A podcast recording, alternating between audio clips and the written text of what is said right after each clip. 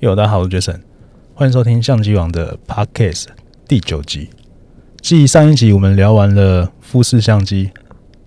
那今天我们就接着聊富士镜头。那我们这边其实蛮多的客人买富士的相机，其实另外一个部分的烦恼就是，到底要搭配哪一颗富士的镜头？那通常第一颗的富士镜头在搭配上比较没有问题，是你只要搭配 kit 镜就可以了。好，例如说你要买这个 XT 三十，一般就会配一个呃 SF 十八五五的镜头。好，那除非你有买到可能比较高阶的机型，例如说你是要买 XT 三、XT 四、S Pro 三，好，那这种等级的相机，它可能就会另外去想说配一颗呃比较适合自己使用的呃，可能是定焦镜头，也有可能是其他超广角镜头，就是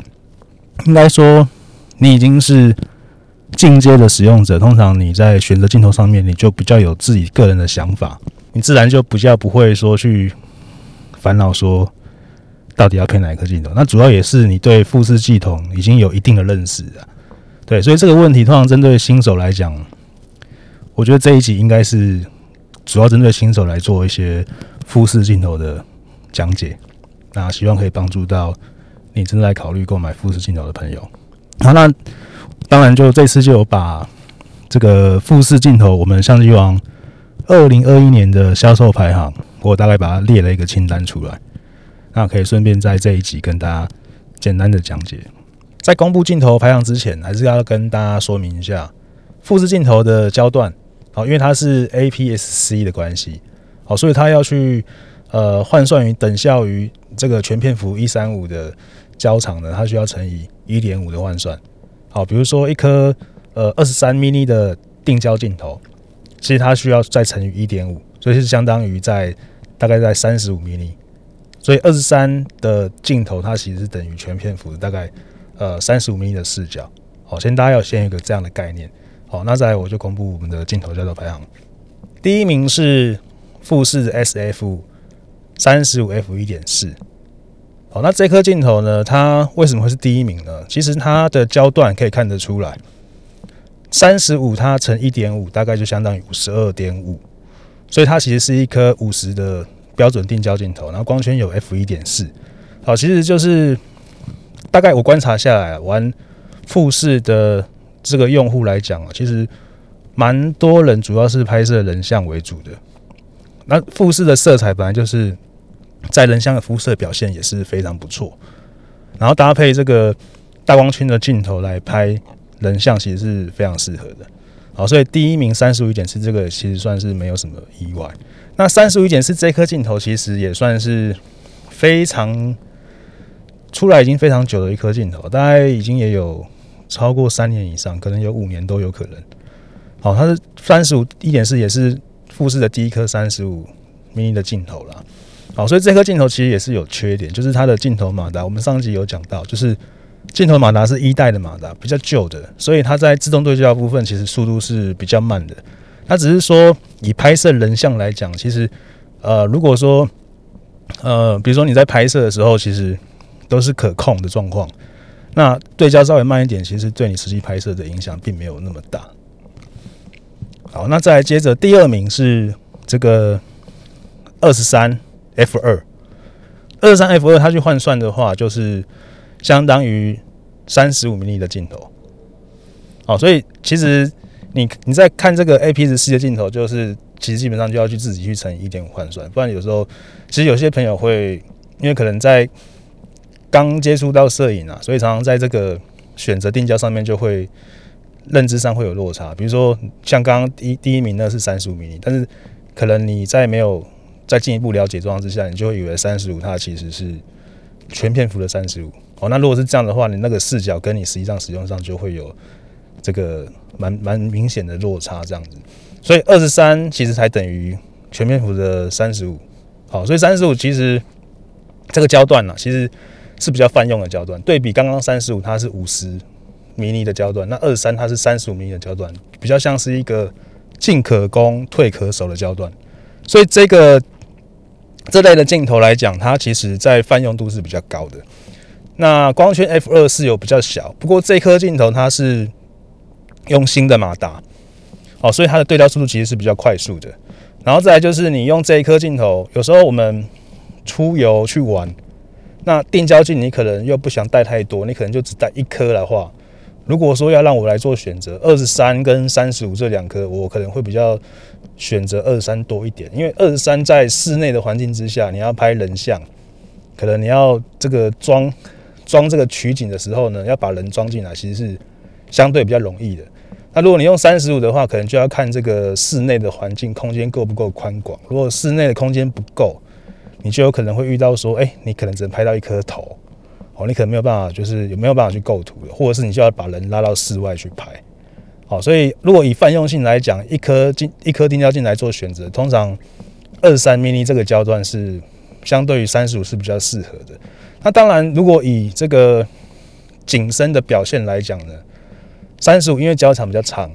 好，所以你在拍这个人像的时候，你要凸显出这个景深的感觉呢。三十五它是比二三更容易营造出那种效果，再加上三十五是一点四的大光圈，好，所以它的效果会更加明显。那二三它是只有 F 二，就是光圈已经比较小了，然后这个焦距又比较短，所以它的景深效果就相对于三十五就没有那么明显。好，那在第三名是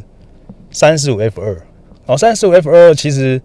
呃，就是跟刚刚的三十五点四焦距一样，但是光圈变成是比较小。那比较小的的优点是镜头本身镜的镜头的尺寸也会跟着比较小巧。然后一样是用新一代的对焦马达，所以它的对焦速度其实是比较快的。那我们现在在销售部分比较常遇到问题，就是因为二十三。跟三十五这两个焦段其实都有出一点四跟 F 二的版本，F 二的版本都是对焦速度比较快，因为都是新的马达。然后优点就是比较小巧，光圈比较小，然后对焦快。然后再就是在售价上面，其实光圈小，所以它的售价也是相对比较实惠一点。那二三跟三十五 F 二的镜头，其实我就觉得它其实蛮适合搭配在这个富士的比较小巧的机身上面，比如说那个 X 一四。或者是 X-A7、X-T30 配起来，整个平衡重量都是蛮不错的。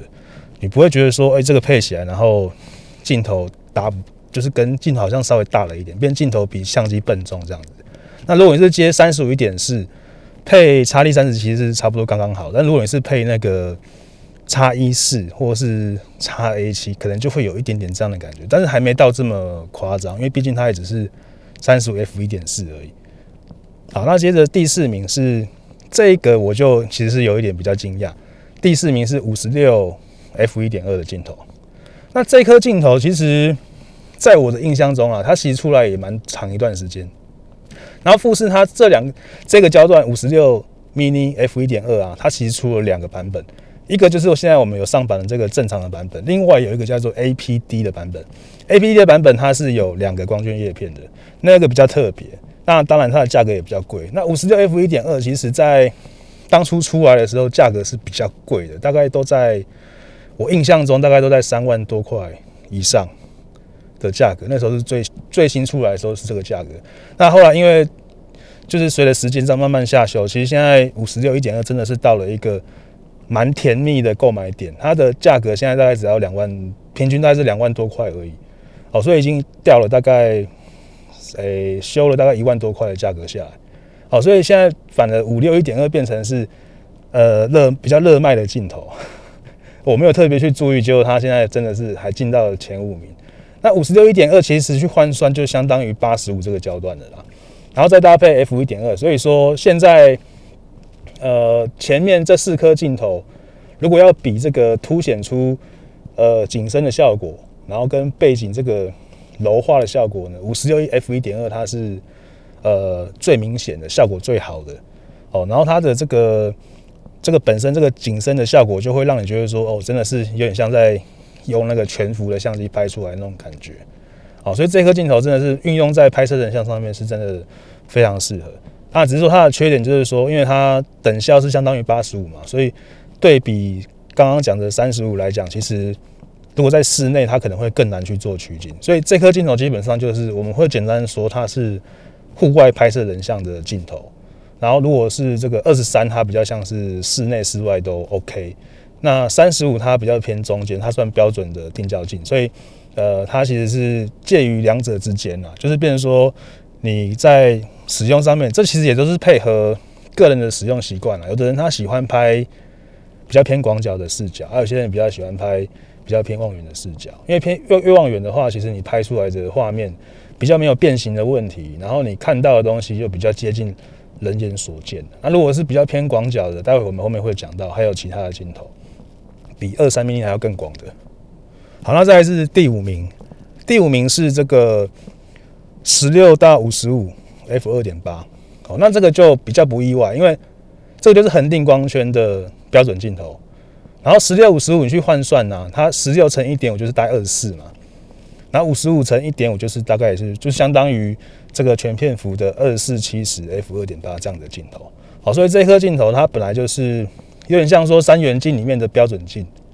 好，所以这个镜头，呃，通常在搭配上面就会是，哦，比如说叉 T 三、叉 T 四，通常就会配这颗十六五十五，因为，呃，它其实也比较笨重啊，十六五十五恒定光圈二点八，这颗镜头，诶、重量大概也要个六七百克，所以跟刚刚前面讲的这些定焦镜，它是重量差的蛮多的，而它最大的优点就是说。因为你十六、五十五都二点八了嘛，所以其实你如果买了这样的镜头，你大概也不太需要再去买这个焦段内的定焦镜头。哦，你等于是说你一一个镜头就有比较多的用途了，而且光圈也不会太小，所以这个镜头泛用度是比较比较高的。好，那它的价格其实也真的修了蛮多，现在是大概在两万五左右。然后在刚开始出来的时候，其实都是在三万、四万那边。好，所以这个镜头其实也是蛮值得买的，就是说，当然主要也是要看你搭配的机身啊。如果你是那个比较高阶的机型，通常标准镜就会通常会配这颗居多。啊，那如果是你可能是比较小的，就是比较比较小台的机型，配这个就是会有点像说镜头比较笨重，然后相机有点太小，所以你的重心会变成在前面。当然不是说不能用啊，只是说就是第一个外观外观看起来有点像说这颗镜头好像不是跟这个机身搭配的。这种感觉啊，另外一个就是你拿起来的这个重量来讲有点不平衡，这样子。好，那接着第六名，第六名是十六 f 一点四。那这个镜头的焦段，我个人就蛮喜欢的，因为它十六乘一点五是相当于二十四，然后光圈还有一点四。像这个镜头，其实如果以这个全篇幅来讲，应该要爆贵，你知道？因为它是二十四一点四。哦，比如说像那个 Sony 也有二十四一点四啊。Canon 也有二十一点四，哦，你可以去看一下它的价格，大概全片幅的价格都要在四五万块左右。哦，那因为这个是富士是做 APS-C 的啦，那所以它的价格当然就是有点像砍对半砍这样子。这个镜头的售价平均大概是在两万多块。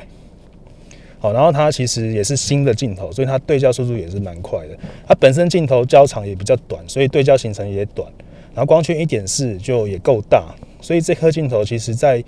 整个运用上，我觉得它会比刚刚上面讲的二十三 f 二还要再广一些。因为二二十三的话，等效换算三十五，那如果十六等效换算二十四，二十四等于是说我甚至拍一些风景类都可以拍出那种稍微变形有张力的感觉。我说的是我拿来拍摄人像，我用呃这个二十四去等下二十四的焦距去拍，然后。搭配一点四的光圈，还可以有一种有张力，然后又带出一些景深的感觉。好，所以这个效果其实是蛮特别的。这是我个人比较喜欢的一种定焦镜头的拍摄方式。然后还有就是那个十六一点四，它也很适合拿来拍摄银河。好，因为它的广度够，然后光圈够大，所以你在拍银河，你拉曝光时间的时候，你比较不需要拉到可能。太高的秒数，你秒数拉太高，你可能就会容易让这个星空有点因为地球自转而晃动。好，所以像这类的镜头拍银河就蛮适合的。好，那再来是第七名，第七名是二十三 f 一点四，就是跟刚刚前面讲到的二三 f 二还有那个三五一点四啊，它是一样的状况，就是二三一点四这一颗是比较旧的镜头，它对焦速度其实是比二三 f 二来的慢。所以你在购买的时候，这你这点你要特别留意。但是很多人喜欢一点四大光圈，所以有点像是在做一个取舍。如果说你今天买这颗镜头主要是以拍照拍人像为主，那你选择一点四是没有问题的。但如果你这个镜头使用上你是会拍照加录影，那你可能就要考虑一下，因为呃，就我使用下来的经验，二三跟三十五一点四的镜头，它在录影中对焦比较容易会有那种拉风箱的问题，就是。这个镜头会容易这个前后晃动，然后你看这个影片的时候会觉得有点不太舒服。好，这是你要留意的地方。第八名，第八名是这个十八五十八五十五，这其实是 kit 镜啊。好，十八五十五，然后但这一颗镜头其实我个人蛮推荐的，因为它的光圈最大在十八有二点八，然后五十五端才会变成四，也就是说你也可以把它当成一颗十八。f 二点八的镜头，定焦镜头来用，但是它还可以到五十五端，让你去有一个变焦的焦距。然后再一个就是十八五十五这颗镜头，其实在以前我们用单眼相机的这个角度来看呢，好像十八五五这个焦段，大家都会觉得它就是这种镜头就会塑胶感比较重，塑料感重，然后就会觉得质感很差，然后就会觉得就是感觉拍照起来没感觉。哦，不过十八五富士这一颗十八五，它其实我觉得它质感相对来讲是好的，而且它的画质表现其实还不错，就是也不会让你觉得说这颗镜头它真的就是很廉价啊。其实这颗镜头如果用如果排行榜把 key 的镜也算进来，它这颗镜头绝对是第一名，因为大部分的这个富士相机可能会第一颗购买的镜头大概就是十八五十五，只是说因为它是 key 的镜，所以我们。在这个销量上面并没有把它计算进去，但你看这个没有跟着机身一起买，它还是可以进到前十名，代表这颗镜头其实是蛮多人喜欢的。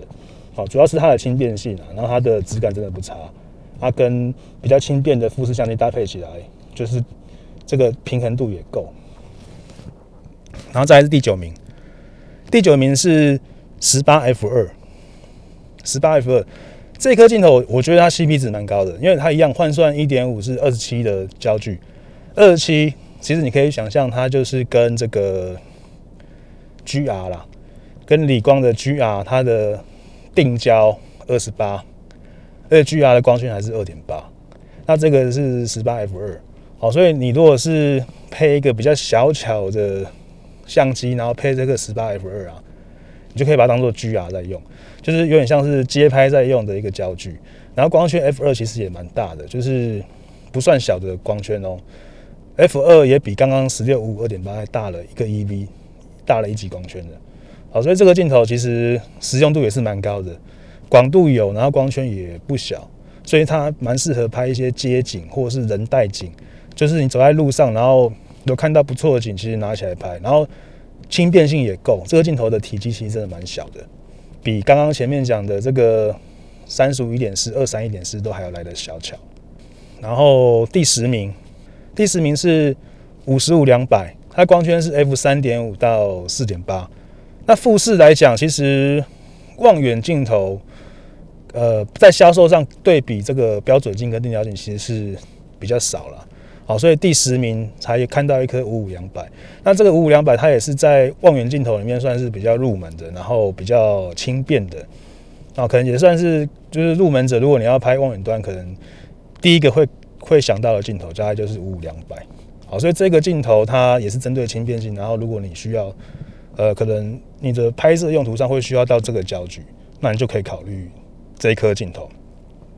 那它的这个质感其实也还不错，就是跟十八五一样，质感不会让你觉得说哦有一种廉廉价感或是塑胶感这样子。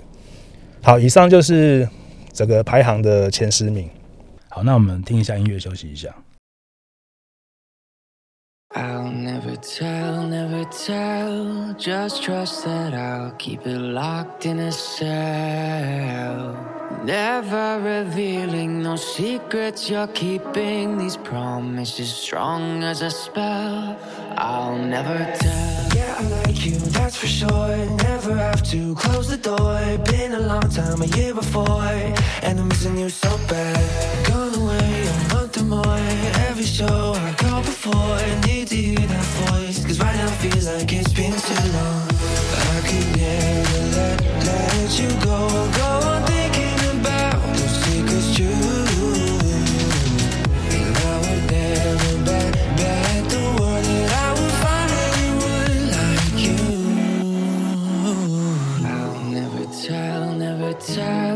Just trust that I'll keep it locked in a cell.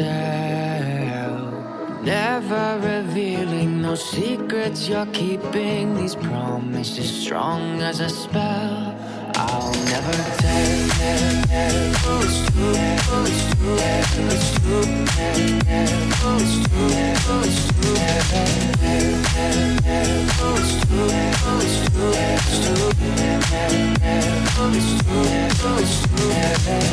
You're an angel, that's for sure. With some devil, hear you roar.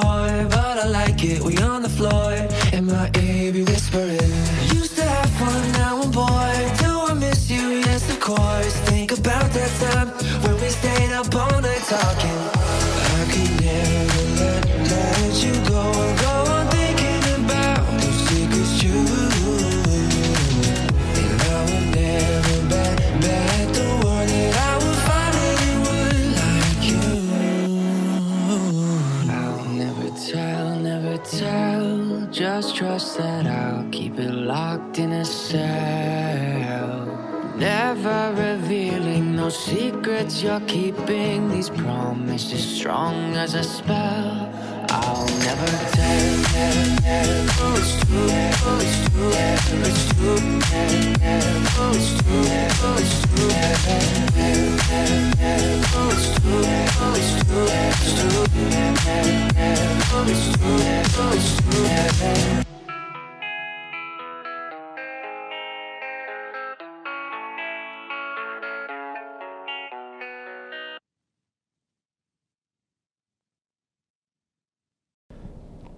那从这个排行的前十名，只有三支的变焦镜头，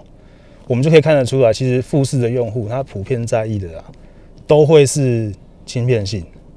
就跟我上一集讲到的，其实这个自从 N 四三相机它慢慢的要淡出这个相机市场之后，其实富士就有点像是把这些比较在意轻便、轻便、轻便的这种用户，把它收编进来。哦，就真的还蛮符合富富士的这个市场定位的。好，那刚刚前面讲到的这个相机与镜头的这个配重啊，我也稍微跟大家说明一下。好，例如说，如果你今天配的相机，你可能一开始是选像 X 一四或是 X T 三十这种比较比较小巧的机身啊，那如果你去装一个这个十六五十五的镜头，其实你就会觉得这个重量真的是有点。不太对了，虽然说十六五这个镜头画质不错，然后焦段也方便，可是你就会觉得，感觉这个镜头好像不适合装在这这两台相机上面。那像是来讲的话，可能像刚刚前面讲的十八五十五就会是一个不错的选择。好，那它光圈是有比较小，二点八到四，但是也没有小到太多。但主要是你在搭配起来外形，你不会觉得很奇怪这样子。那如果你今天搭配的是机身是 X T 三、X T 四、X H one 这样的相机，它的握把本身比较厚实，甚至像 X T 四，它可以外接这个电池把手，这样的机身你去接十六五十五 f 二点八，其实它就会非常适合。好，第一个是机身跟镜头 match 起来，重量是有比较重，没错，但是它的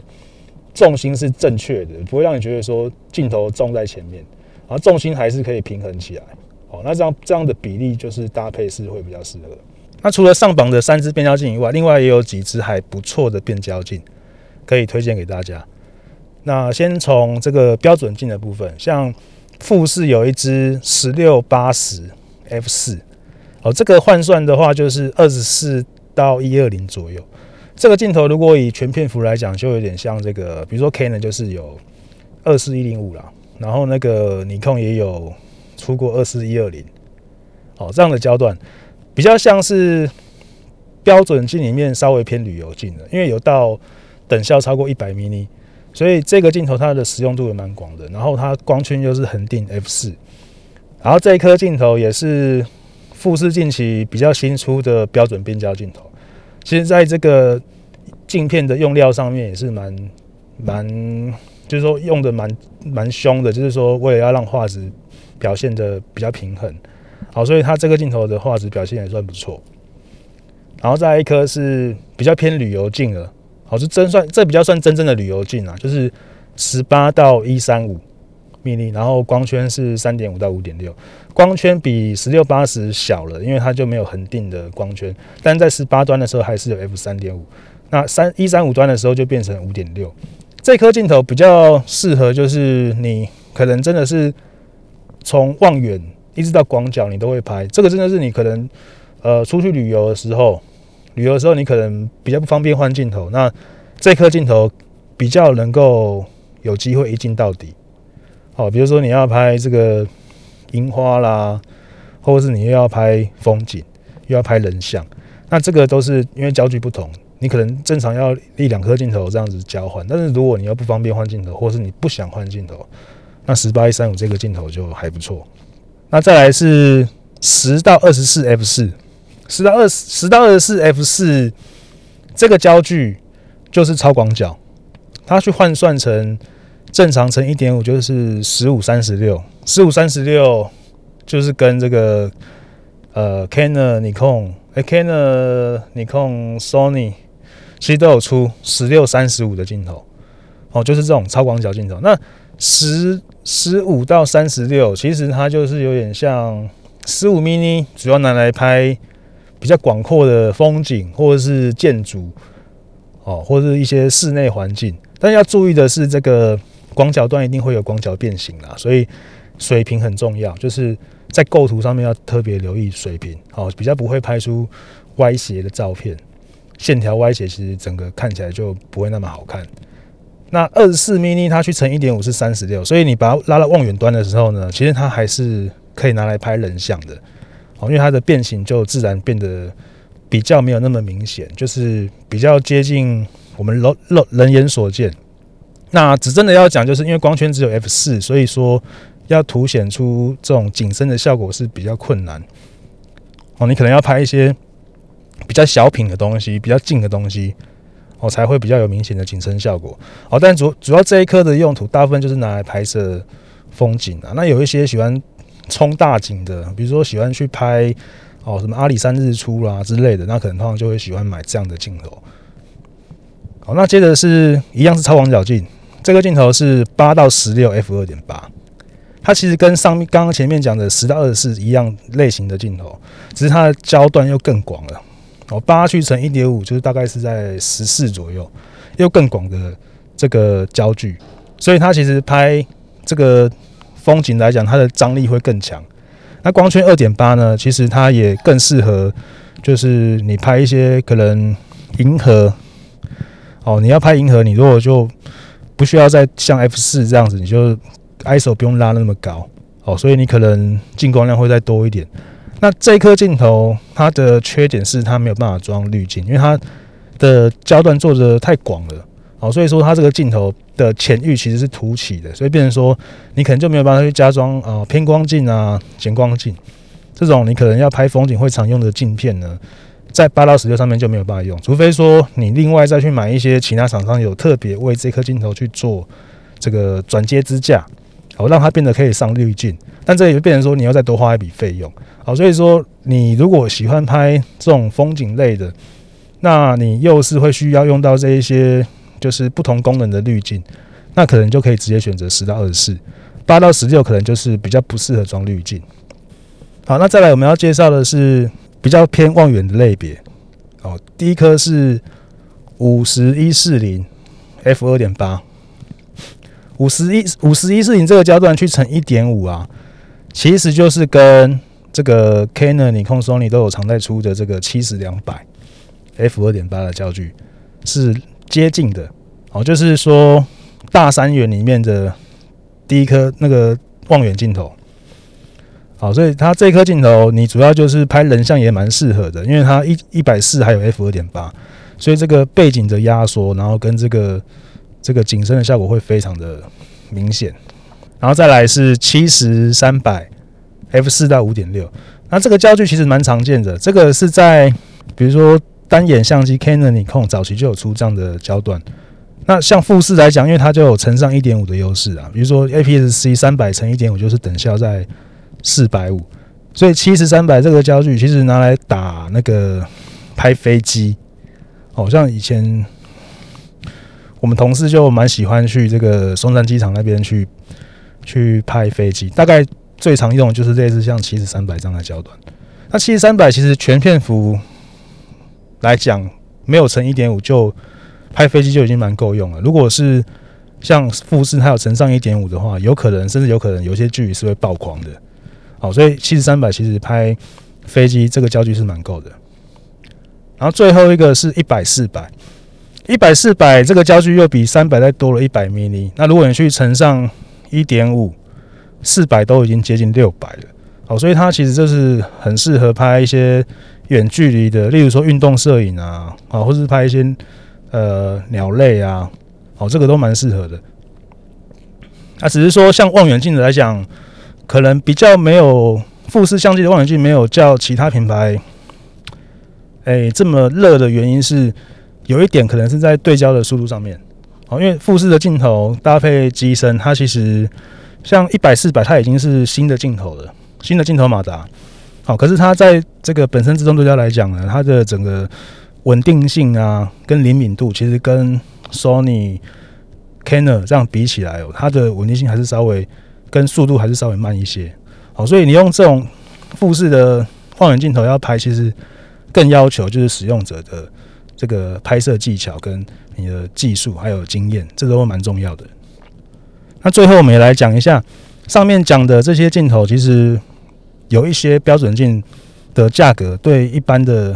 用户来讲，可能会觉得有点偏高。那富士它其实也有做几颗比较平价的镜头，就是说你刚入门进来，你也不确定你呃到底适合什么样的焦段呢？那像富士它有出呃，刚刚我前面讲的是 XF 系列的镜头，那它其实也有出一个比较平价的是 XC 镜头。XC 镜头它其实就是 compact，就是要让你这个镜头更小巧。但相对来讲呢，它也就会有点像 cost down，就是在这个整个镜头的用料上面呢，它就会比较感觉起来又比较廉价的感觉。但是它的镜头确实是就会变得非常的就是平价，就还蛮适合，甚至一些学生来讲使用这样的镜头，好也是买得起的。它第一颗是十六五十叉 C 十六五十，F 三点五点六。这颗镜头其实不会是第二颗镜头买啦，它通常就是一开始就会直接跟相机做一个搭配来买，比如说 X A 七或是 X T 两百，它都有这样子的 kit 的组合这样买。那这样一起买真的是不贵，而且一起买通常价格还会比单买再便宜啦。所以一开始这样配，其实你的一机一镜的预算如果是压在两万块以内啊，其实就是通常会配这样的组合，就是 X C 十六五十，然后去配。X A 七或者是 X T 两百，那你就可以买到一组相机跟镜头。好，那这个镜头也比较少会单售，主要是除非有店家愿意拆售了，因为它通常就是跟这个入门机器绑在一起。然后接着是 X C 的五十二三零，五十二三零这个就是有点像，呃，有时候相机也会卖双镜头组合，就是说你一开始你可以除了买标准镜的组合以外。或是你可以考虑有一些机型它会出双镜组，那通常就是十六五十跟这颗五十二三零，它会就是会搭配在一起卖。这颗镜头如果你单买的售价大概是在七千块左右，它也就是说针对望远端的部分，然后它的光圈是有比较小，就是最大光圈是五十 mm，然后四点五，然后两百三十 mm 的时候光圈会变成六点七。那也因为这样关系，这个镜头其实虽然是望远镜，但是它也算是富士里面最轻便的望远镜。就是如果你对这个重量的考量是比较多的话，那这个镜头可以考虑。当然，它就是刚刚前面已经讲过，就是这个镜头的整个外观的组装品质，你就会觉得比较廉价。但是它相对也是因为便宜好上手。好，那第三颗镜头是 XC 的三五 F 二，这颗镜头大概六千块左右。那这个镜头，我觉得它蛮值得买的原因是，它的整个镜片的设计，其实跟刚刚前面上面有进排行榜的 XF 三五 F 二，其实差别并没有很大，感觉起来它的镜片组是几乎是可以说是一样的。如果从它的那个官网的那个镜镜头的配置的图片来看，感觉是没有什么差别。那差别在它拿掉了这个三五 F 二，它在镜头上面有做一个。手动调整光圈的这个转环，它就把它拿掉。那如果拿掉了，你要怎么去控制光圈？就是变成说从机身上面的电子转盘去控制。好，所以还是可以控制，并不影响你调整光圈这个功能，但是它就可以节省一些成本，所以这个镜头就会相对比较便宜。好，大概是在六千块左右。好，那那个另外一个问题就是，因为它变得便宜，所以它的这个镜头后盖通常都会给你一个黑色的塑胶盖。那那黑色塑胶盖的质感会比较好，它就会变成是一个透明塑胶盖，感觉上就会更廉价了一点。那以上就是我们这一集的主题，大概分享到这边。那之后希望是因为疫情的关系啦，所以我个人可能有比较多的时间可以再多做一些节目。当然了，现在也其实也没有办法往外跑了，所以拍影片来讲好像也不太适合。那这个时候做 podcast 其实蛮适合的，就是也不需要去录影，那就只要准备内容。好，所以是希望如果没有意外的话，那疫情又一直这样持续的话，可能希望之后是可以变成每个礼拜都有呃节目可以跟大家分享。对，那就是各位听众，如果你们呃有想要听的节目内容，其实也可以多留言。好，就是说让我大概知道说，哎、你们大概比较想要听什么样的话题？好，那毕竟相机的话题，其实现在以科技新闻来讲，相机相关的好像也没有以前这么多。哦，以前可能每两个月、三个月就会有新机发表。那今年因为疫情呢，看起来一些新一些厂商可能这个新机要发表的时间也都往后拉了，所以好像也没有太多的这个相机相关的科技新闻可以分享给大家。啊，有啦，有一个啦，那个原本今年二零二一年三月，那个日本卡帕的相机出货统计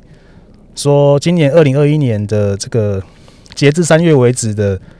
相机销售的营业额，其实已经有对比前面几年来讲是一个正成长，就是有诶、近三年来或者近五年来的正成长。哦，因为也是那时候，其实我们本身也蛮看好，就是说今年如果在那个时候还没有这一次的疫情爆发之前，其实我们是还蛮看好今年的相机销售的。哦，但是就好死不死，今年就在现在在这个时间又又在跟去年感觉又要回到去年那时候的感觉啊，所以整个市场又在低迷下来。如果说没有这样的疫情的影响呢，可能今年理论上就是应该会比去年表现好蛮多的。这就是我们本来的预期啊，但是现在看起来好像又要回去了，好，所以诶、有时候市场就是这样子，很难去预估，对啊，那这个就是平常就要自己想办法，想办法去多做一些其他部分啊，像现在没有办法去销售相机，我们可能就想办法增加我们的能见度，好，尽量去多做一些 podcast 节目跟大家分享，好吧？那今天的节目分享就到这边，我们下期见，拜拜。